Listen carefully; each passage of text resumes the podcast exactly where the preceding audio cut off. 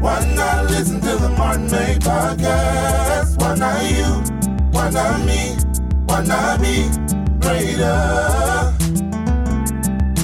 Why not listen to the Martin May podcast? Why not you? Why not me? Why not be greater?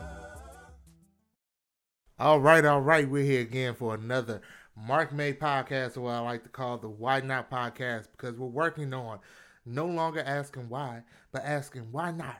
Why not me? Why not be greater than I was before? And this is episode seven. Yes, seven. In biblical sense, this is the number of completion. So I am continuing on. I am for real about this. I'm really doing this. And if you're here right now with me, I thank you so much. Thank you for your support. Thank you for continuing to listen. And I pray that this will be a blessing to you in some way, form, or faction. Now, today, I want to talk about being prepared for no. And I know that might sound crazy because why would I be prepared for no? Why would I be prepared for something to not work out? Because it's going to happen. It's going to happen. No matter what business that you're in, no matter what your goal is, no matter what type of strategy, plan you have, no matter how driven you are, how charismatic you are, what type of salesperson you are, what type of marketing plan you have, you're going to be told no. Everybody's not going to have the vision.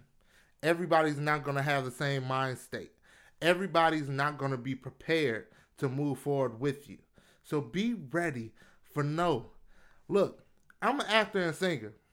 I get told no all the time.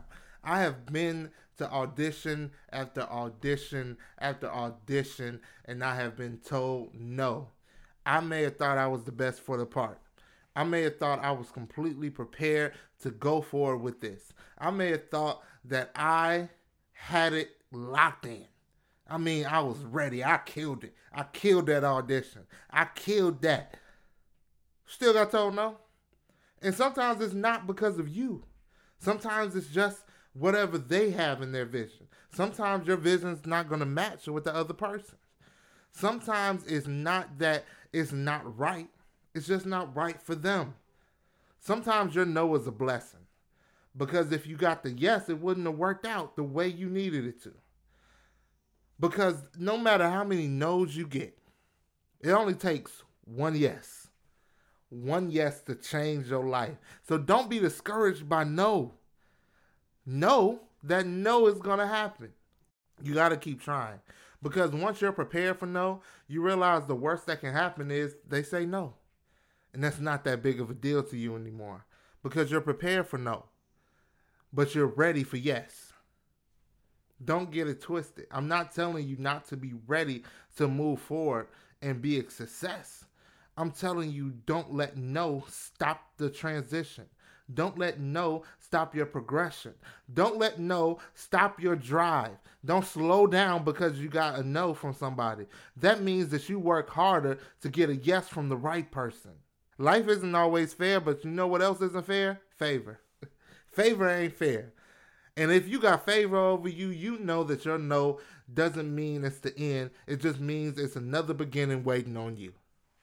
You got to keep going and keep moving. Your yes is on the way. Just keep on striving and keep believing in yourself and keep believing in God, and you'll do it. Don't give up.